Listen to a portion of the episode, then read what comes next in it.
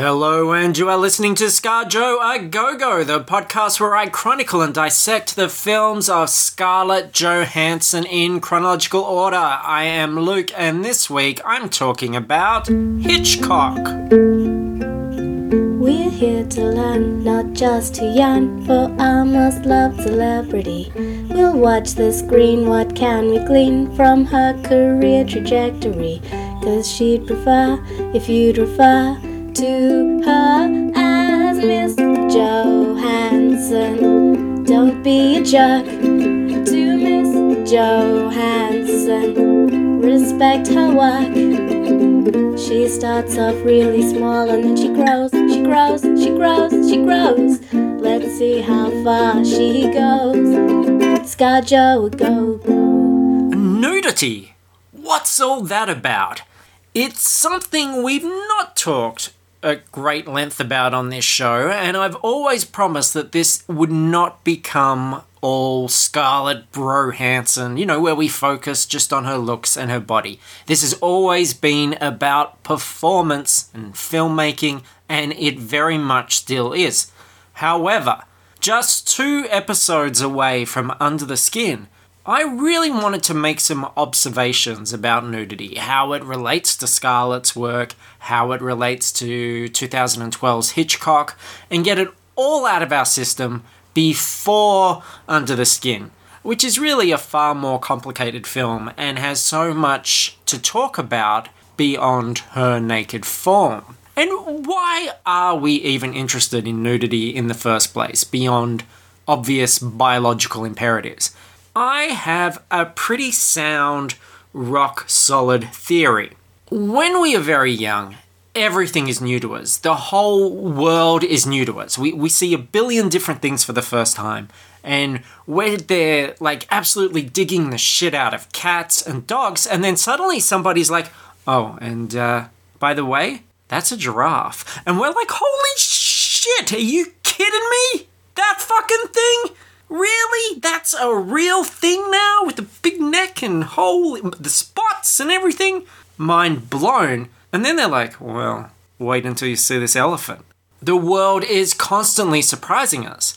But as we get older, we don't have that experience anymore. We've seen everything. Well, almost everything.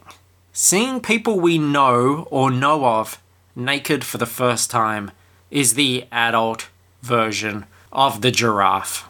But is it really a big deal? No, of course it's not. I mean, just like the giraffe, once you've seen it, you've seen it. You live with it, you move on. But still, it's hard to fight that initial spark. Now, enter Hitchcock and its recreation of Psycho's infamous shower scene. And this is a film that doesn't actually have any nudity. But digging deeper on this scene, I, I sort of discovered something that um, intrigued me and I began to feel that there was more to this story than you may have initially thought. So, in the spirit of Scar journalism, we're going to get to the bottom of that.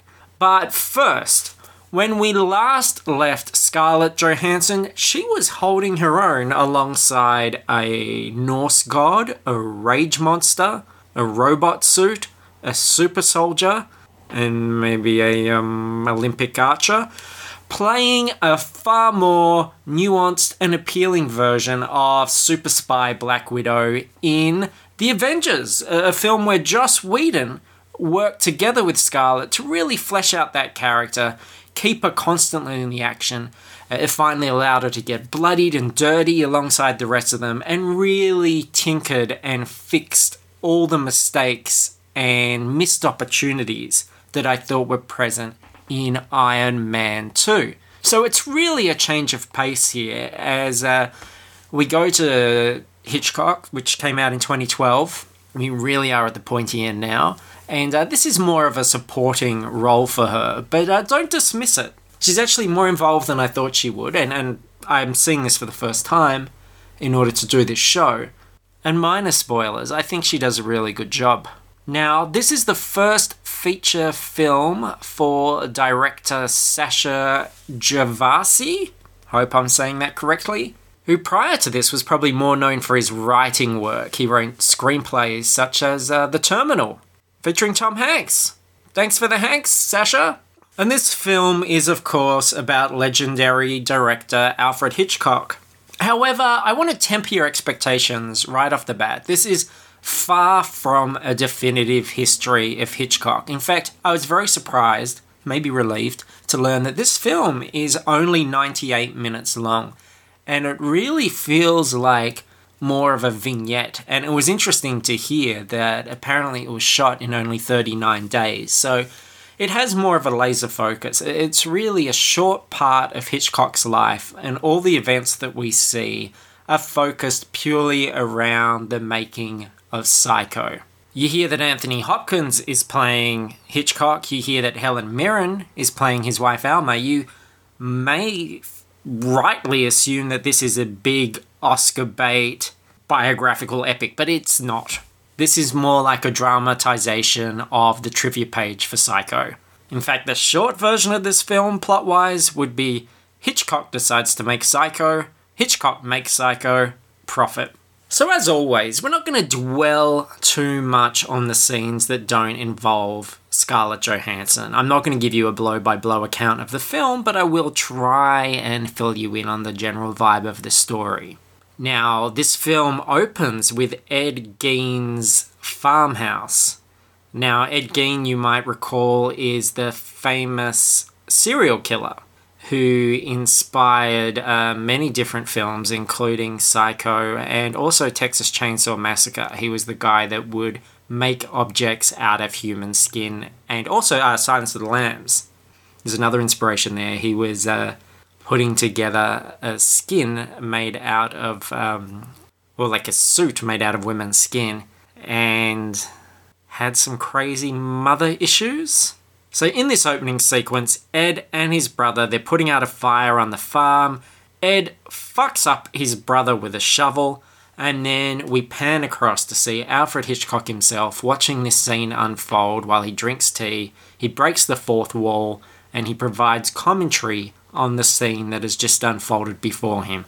Basically, Hitchcock is here to cite uh, Ed Gein, Gein as his source of inspiration.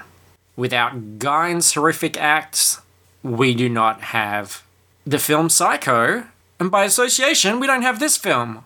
And by association again, we don't have this podcast. So if this crazy bastard didn't go around killing and skinning people, you'd have nothing to listen to this week, so keep him in your prayers. So, Hitchcock, a latexy Anthony Hopkins, is looking for a new movie post North by Northwest, and he really wishes to return to his down and dirty roots. You know, this time when he was hungry, making uh, these raw, risky films. And he becomes fascinated with the novel Psycho, which was inspired by the events that involved Ed Gein. He is absolutely hot for doing this film. No one else is. So he ends up having to finance the film himself. And it's during this period that his relationship with his wife, Helen Mirren, uh, is very strained. She's becoming close to a writer friend called Whit, who's played by uh, Danny Huston. And Hitchcock, meanwhile, has some pretty creepy girl watching obsessions himself. He has this thing for mystery blondes. Uh, he's known for being particularly overbearing and controlling with his actresses. And uh, at one point, we even see him spying through a peephole Norman Bates style.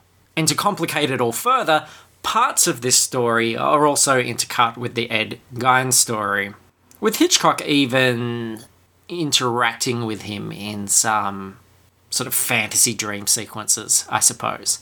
So, you know, for the first half hour, it's the journey to make Psycho.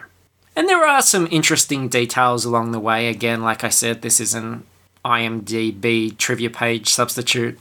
I enjoyed the fact that the producers, when they're turning this thing down, comments that uh, no American movie has ever felt the need to show a toilet. And this is the 50s. God, can you imagine like I'm going to add this to my time travel list. Like if I ever got a time machine, I'm going to go back to these producers who were so worried about an American movie showing a toilet and I'm going to go, "Hey guys, get out my iPad. I'm going to show them Dumb and Dumber. I'm going to blow their fucking minds." But uh, it's not until the casting process that we finally catch up with our hero, Scarlett Johansson. Uh, she's playing actress, real life actress, actress, actress, actress, actor. I like to say actor, gender neutral. Real life actor Janet Leigh, who of course starred in Psycho. And uh, according to this film at least, uh, Helen Mirren, the wife, is the one who suggests that uh, Janet Leigh would be great for the part of Mary, I believe it is. And Helen Mirren's character, Alma, uh, proves to be the brains behind quite a few influential decisions in Hitchcock's life. And she also remarks that Hitchcock used to always comment on Janet Leigh's figure.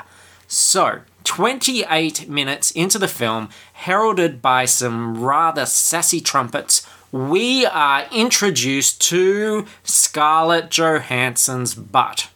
Now, she is an actress that is often revealed via a body part. But is this the first time that her buttocks has ushered her in since her unforgettable role in Lost in Translation? I think it is. So the camera is low, it's keeping pace with her bottom as it bobs along with purpose through what appears to be a, a very fancy restaurant. She's clad in a pale, silky gown, which has a trail of silk rather um, tastefully bisecting her bottom. Her hands are by her side. We can see that she's wearing long evening gloves. Uh, the dress is, you know, a white, pale pink. She's definitely the good girl that Mirren in the previous scene claims that she's used to playing. She instantly appears as the innocent in all of this. And there's a certain sweet um, naivete as we see her face and she spies Hitchcock and Mirren for the first time. Uh, she's got short blonde hair, does feel quite wiggish, but she is just very much the picture of 50s movie star glamour. And I've said this before, I always feel that Scarlett has a wonderful look for this classic period stuff. Um, I believe, from what I've read about her, that old school Hollywood is something that she's quite enamored with personally or, or has a sort of fondness for. And I think she does this exceptionally well. Uh, her first line, we always mention her first line, is Hello, lovely to see you. Her voice is deeper than Hitchcock, of course. She's all smiles, and Hitchcock is clearly very smitten by her. He cannot keep his creepy, glassy eyes off of her. But we jump cut a bit. We skip forward into the meal. As Hitchcock flirts and continues his story, there's no food for Scarlett, though. She's watching her figure. I thought it was also interesting as she's sitting at the table that we're only seeing her from the shoulders up. We're not seeing her hands. You'll remember from previous films when she's sitting at a table, even from her very first film, North, she tends to move things around, play with objects, squeeze the crap out of mustard bottles, etc. Maybe she's doing that here. If she is, they're not showing it. Interesting too, because later on in her most famous scene in this film, we're also only going to see her from the shoulders up. And this strikes me as a really lovely, confident performance. She's certainly very entrancing. But there's also this wonderful, understated, sort of self aware comedic bent here. He wants to know what she's done to research her character, and she's written an entire back history for Mary. And um, when asked about one of her deepest secrets, uh, she talks about how she's leading a double life, and this is shown by the two different perfumes she wears one which is quite expensive and exotic, and she name drops that with a dreamy look on her face. She's very invested in what she's saying, but at the same time, we know it's naive and silly and shallow. While Hopkins slash Hitchcock acts like she's saying deep and meaningful things. But you know he doesn't think that, and, and Mirren is pretty much openly rolling her eyes. But there's a depth uh, uh, to what Scarlett's doing here. As an actor, she's in on the joke in a very playful way. And I admire this confidence the confidence of this phase three of her career.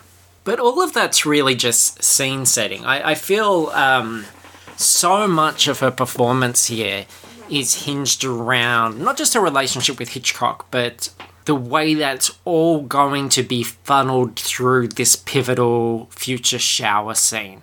And uh, it, it becomes the focus immediately when she brings up concerns about the shower scene, having seen it in the script. She's a wife and a mother, she needs to appear respectable. Hopkins assures her that it's all going to be suggested rather than any actual nudity. But he does drop a bit of a wily pun, saying that with her in the shower, it's going to be quite titillating. And that's enough for Mirren. Mirren bails. And we see Scarlett kind of politely soldiering on, but I also feel there's this sort of flash of concern about, you know, a bit of anxiety about what's all this going to entail. I open this podcast with a weird chat about nudity. And as I said, although there isn't any in this film, we can already see how this is one of the more important things that is weighing on the character. And this potential to exploit her or objectify her, Hitchcock's obsession with her. That's really the backbone of this entire relationship. Now, Jessica Biel enters uh, soon after as well. She is playing the sister of Scarlett's character. Not Janet Leigh's sister, the character, the sister of the character that Janet Leigh, as played by Scarlett. Oh, fuck it, you know what I mean. Be pedantic. And Hitchcock watches Jessica Biel change through a peephole in the wall which is an allusion, of course, to Norman Bates, the titular psycho in Psycho. But for me, it was kind of odd. Like, this is where it started to feel like the film was stretching the credulity. Like, is this a metaphorical dream sequence, like his psychiatry session with Ed Gein? Like, I'm really not sure. Or is there the suggestion that Hitchcock actually would do things like this? which I don't believe is documented. I know there are uh, uh, Hitchcock scholars, and I'm certainly not one of them, who have said a lot of things that happened in this film were invented. And there certainly are these flights of fancy, like the Ed Gein scenes, that are stitched in with these very droll scenes of domesticity in the Hitchcock household. I guess, regardless of all that, the impression we're getting is that this film, the experience of making this film, the, the themes and content of this film are seeping into every aspect of Hitchcock's life. And he is beginning to really experience anxiety and doubt about doing this thing. Uh, suggested tagline for the film from me This psycho is making him psycho. And to the set now, and Hitchcock is met by Scarlett outside her dressing room resplendent in her white jumpsuit. I think she uh, looks amazing here. And there's a definite dichotomy with the fat black suited darkness of Hitchcock, sort of juxtaposed against this virginal pureness of Scarlett. One's on the left of the screen, the other's on the right. And even the set behind them reflects this. Scarlett has a white dressing room behind her with a star on the door.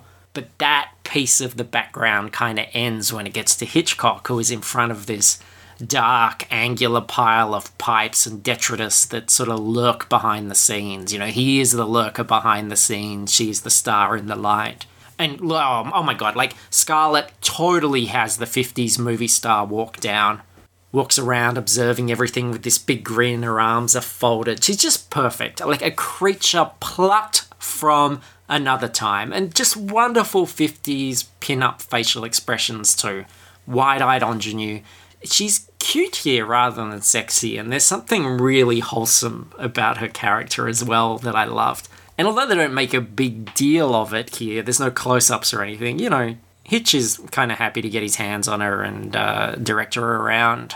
A little bit later, Scarlett is introduced to the set, which doubles for Norman Bates's lair. Anthony Perkins is here, played by uh, James D'Arcy, I think. You've seen him in Agent Carter most recent- recently. He's the one that plays Jarvis. Hope I'm getting all that right. You know, you realise all of this is pretty much off the top of my head when it comes to remembering these details. We're going to call him Perkins rather than D'Arcy just so that uh, you're all on the same page, but he's trying to get to terms with his character motivations here. And again, Hitchcock is framed by the darkness behind the scenes. He's just at that edge where the set runs out. And Scarlett kind of gets pulled deeper into his darkness as she questions why the peephole is so much bigger on this side of the room. And he says, All the better to see you with my dear. So it's lurid. We're being reminded of what's going to happen soon. It's all about the shower scene. And then uh, she is in a white negligee kissing a topless man on a hotel bed. This is a scene from the film Psycho. Interesting, we always talk about the fact that in Scarlett films, her feet seem to be a feature. One of them is out towards the camera, moving all around the place while she's kissing and then we sort of it almost feels like she's actually in a hotel room until we realize that it's a set and Hitchcock sits very close and silently and just sort of watches on. So the Bates slash Mary thing and their Hitchcock slash Leigh thing are providing all these multiple layers of voyeurism, like a pervy babushka doll or something. And then um, we next see Scarlett in what I find to be a really interesting scene because you may recall my distaste for Woody Allen's decision in Vicky Cristina Barcelona to give many of Scarlett's thoughts to an anonymous male narrator, and I really felt that that robbed her of a great deal of her performance. Now, here, in a way, the same thing happens on set, but for me, it's done in the right way. Scarlett pretends to drive the car. She's got um, a road behind her being back projected. And Hitchcock is directing her. And this time he's really getting into it. He's running through her thoughts about the stolen money, etc. And Scarlett, silently, using only her expression and her body language, responds to the stimuli he's giving her she's expressing all these ideas and emotions as he gives a play by play of the thoughts that would be now going through her head, and he gets darker and darker with it as he goes. And this works for me because, unlike in Vicky Cristina Barcelona, I feel she's really an active participant. They're, they're doing this performance together. Whereas in, in uh, Vicky Cristina Barcelona, or VCB as I like to call it, the uh, narration would cover footage of her doing simple things like riding a bike, going for a walk, but we weren't really seeing that same thought process. And plus, from a film perspective, or a narrative perspective, this is the first time we're really seeing Hitchcock actively direct. Because otherwise, without the knowledge of him that we bring to the film just through the fact that we're not hermits, why would we think he was a genius based on what we've seen in this film. Like, he's really just been a lecherous creeper whose talent is mentioned, but never really evidenced. And as Hopkins raises the intensity, Scarlett very much rises to meet him there. And the film that's been projected burns out behind her, and she seems just absolutely breathless and disturbed afterwards by the things that he has said. And it's a really nice touch as Hitchcock goes to investigate the problem with the projection. His iconic silhouette in profile falls on the white screen behind her. This is very much the shadow that is looming over her. And when she's back in her dressing room, anxiety has really taken Scarlett and she paces and she smokes. Uh, there's been so many films that we've done in this show where she's been smoking, so I'm really not surprised to see it return. She's going to have to do all her films as period pieces now so that she can smoke in them. And she receives counselling from Jessica Biel, who's warning her against Hitchcock and his controllingness. Jessica Biel's an actress that has, or playing an actress that has gone through this with Hitchcock before, basically warning her not to get too close. But, you know, the fresh, naive Scarlett, she's still hanging in there. But then, even as they're talking, the Hitchcock shadow flashes against the wall again. You know, he's always watching, he's always present. And then later, after suspicions that Mirren is getting it on with Whit, who was a writer friend, Hitchcock waits outside the set, outside the studio lot, looking very out of place, and Scarlett pulls up for a really iconic shot. Got the white dress, the fancy sunglasses. She's sitting in a white V dub Beetle. So even her car is this small, sweet, naive, curvy thing.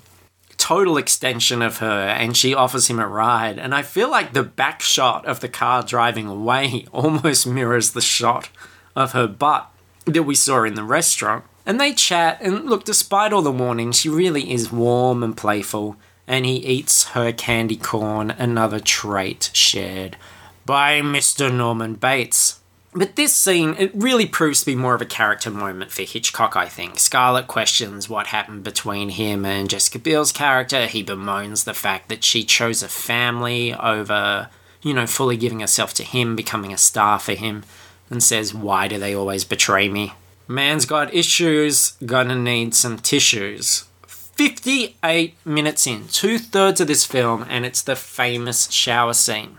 This is the one we're going to talk about the most. So, Scarlett, bright red lipstick, is seen from the shoulders up in the shower, squinting in the jet of water, and crying out in shock, terror, pain, but a little bit lacklusterly as the maniac in the dress, it's a stunt double, it's not Perkins, stabs somewhat ineffectually at her. And this absolutely infuriates Hitchcock. So, Hitchcock ends up taking the knife swings at her, and while he's doing this, he's imagining all these people that he hates, all these people that have caused him problems, the producers, etc. And she begins screaming in genuine terror now. Her body language changes. This is the arms are up. She's attempting to defend herself. She's clearly shaking in horror as he finally sort of drops the knife. He's spent. It's almost like he's just suddenly blown his load, figuratively speaking, and he's just comes to this halt. And she is really disturbed by it.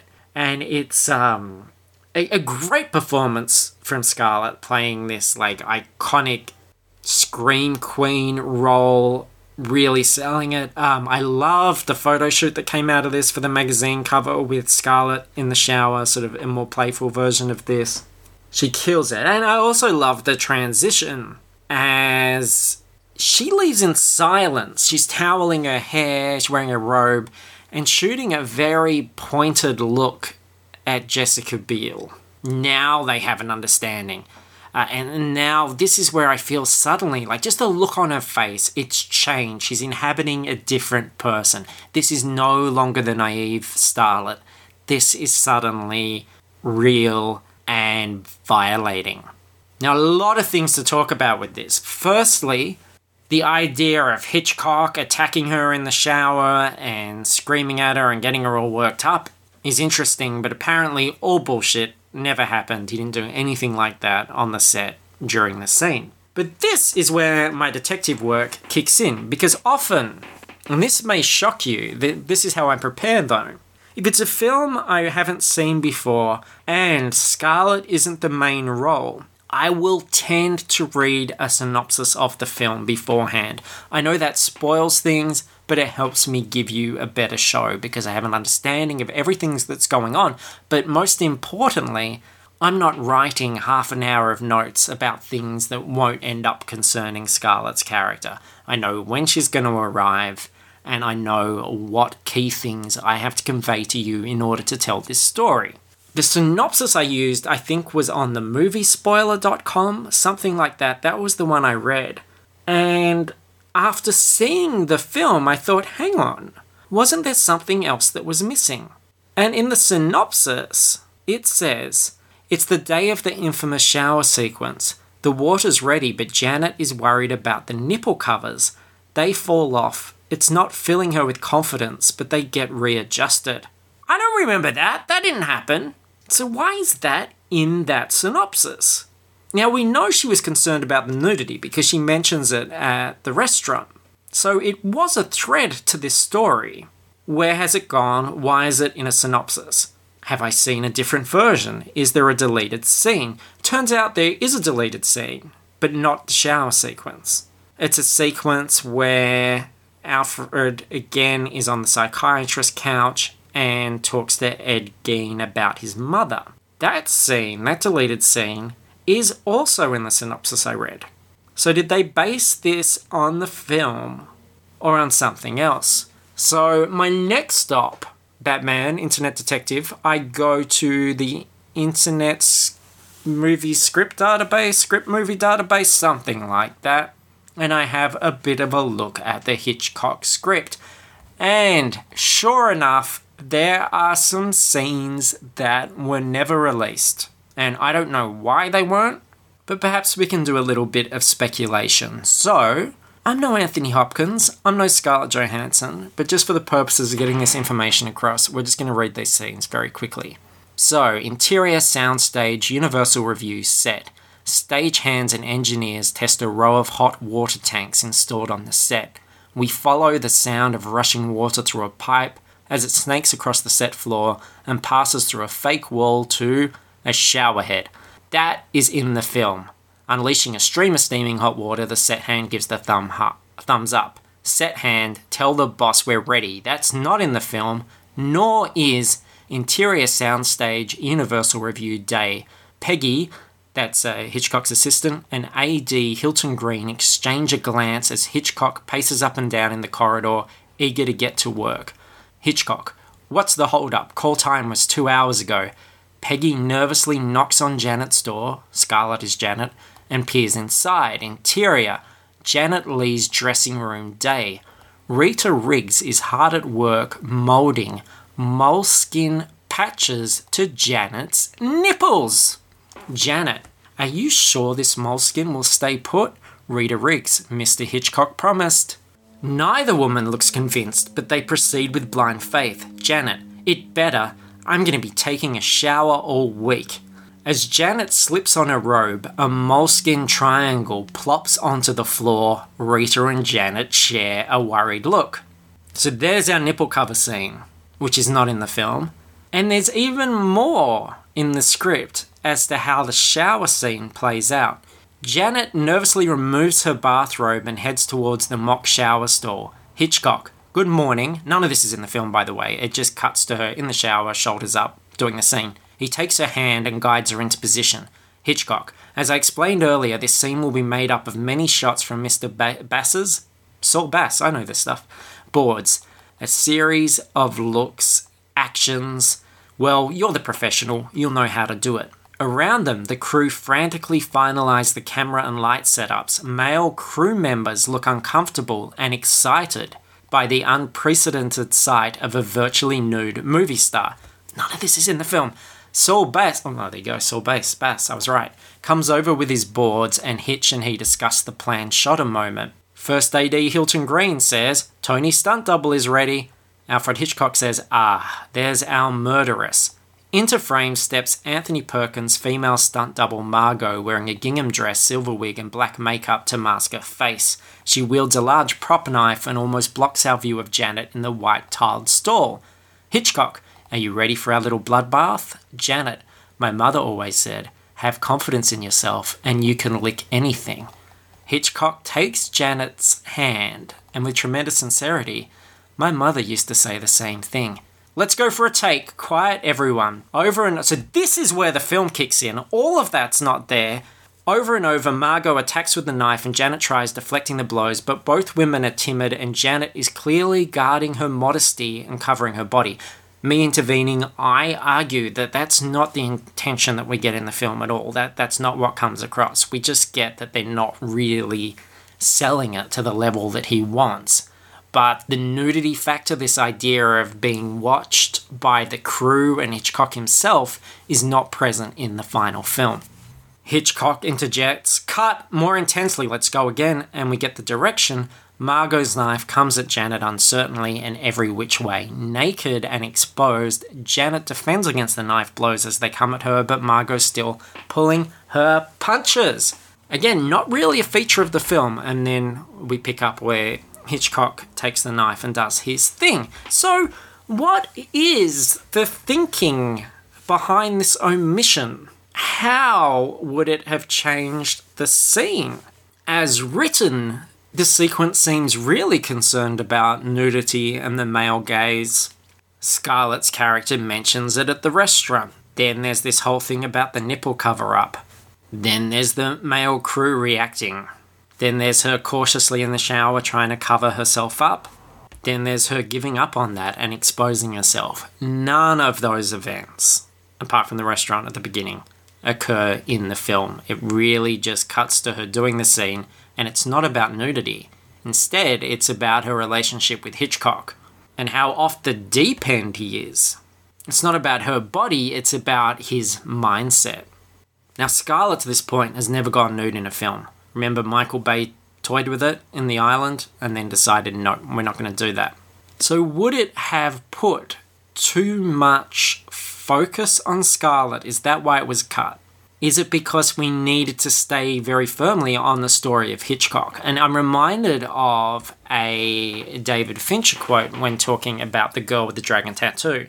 And he says, Look, we saw some amazing people. Scarlett Johansson was great. It was a great audition, I'm telling you. But the thing with Scarlett is you can't wait for her to take her clothes off.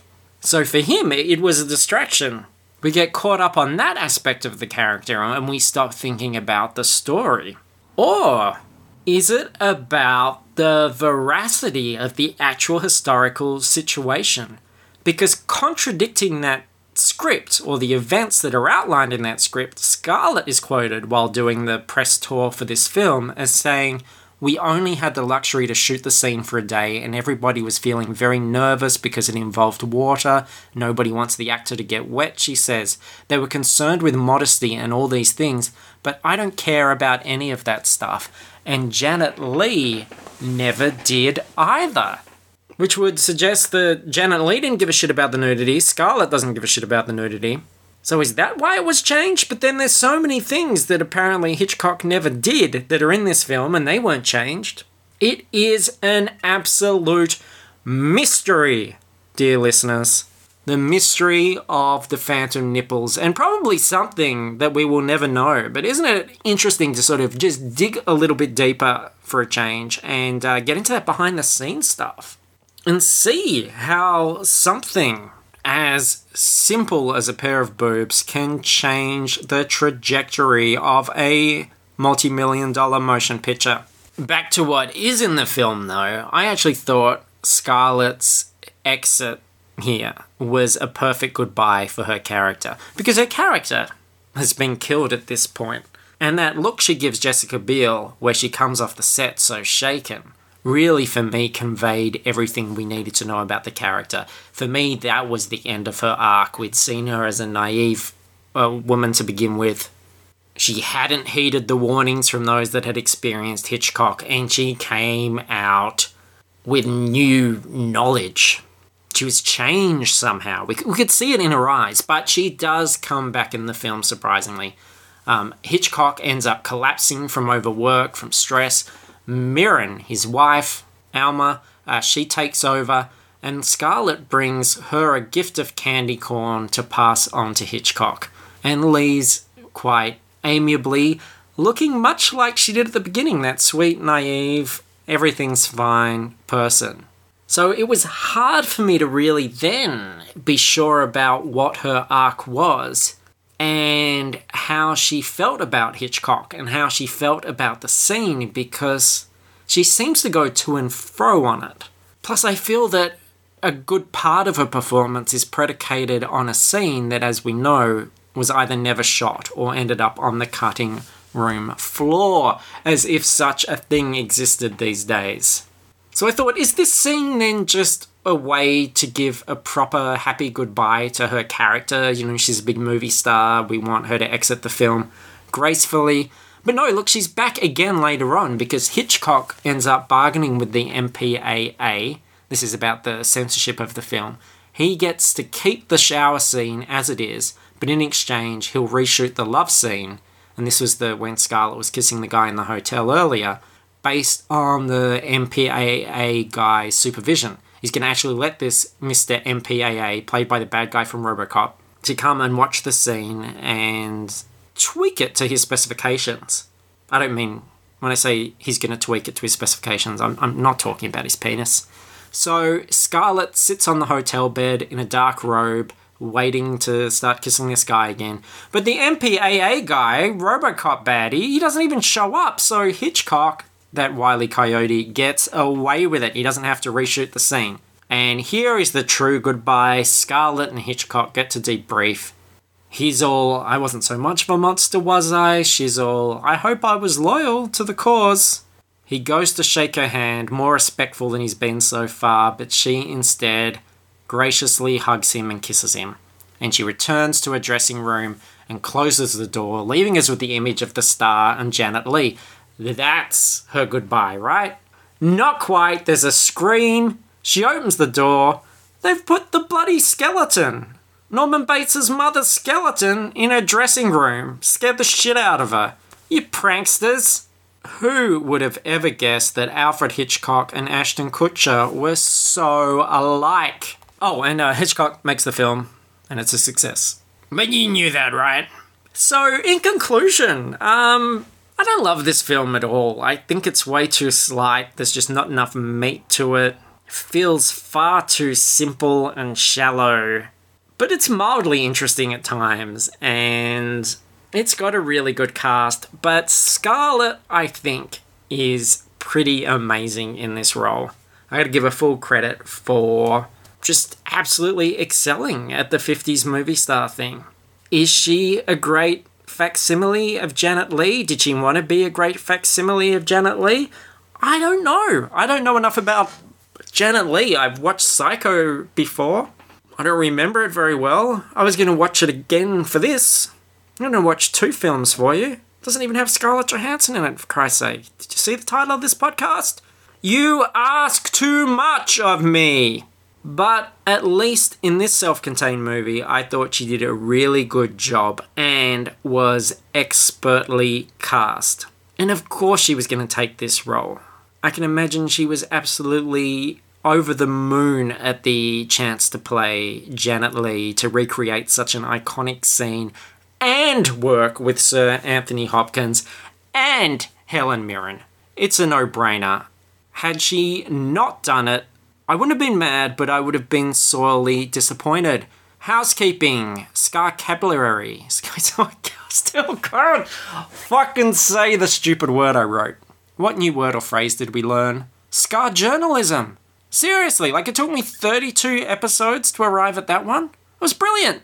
I had a really bad feeling that maybe I've used that one before and that I did think of it earlier and I just don't remember chances are, if I don't remember, then you don't remember either, because chances are I'm a little more invested in this than you are. By which I mean me about a 6 out of 10. You 4? Doesn't matter. Three greatest feats. What were her three greatest feats? Look, this one, this isn't spectacular or anything, but I really loved that subtle awareness, that sort of understated comedy of that line where she talks about the double identity and the perfume and everything. You'd have to see it for yourself, but there's just something, there's a kind of depth and a nuance and, and a confidence that's not there in her earlier films. And it's just a great example for me of how much she's grown. Two, she screamed like a mofo horror movie screaming is an absolute art. Not everyone looks great doing it, but she does.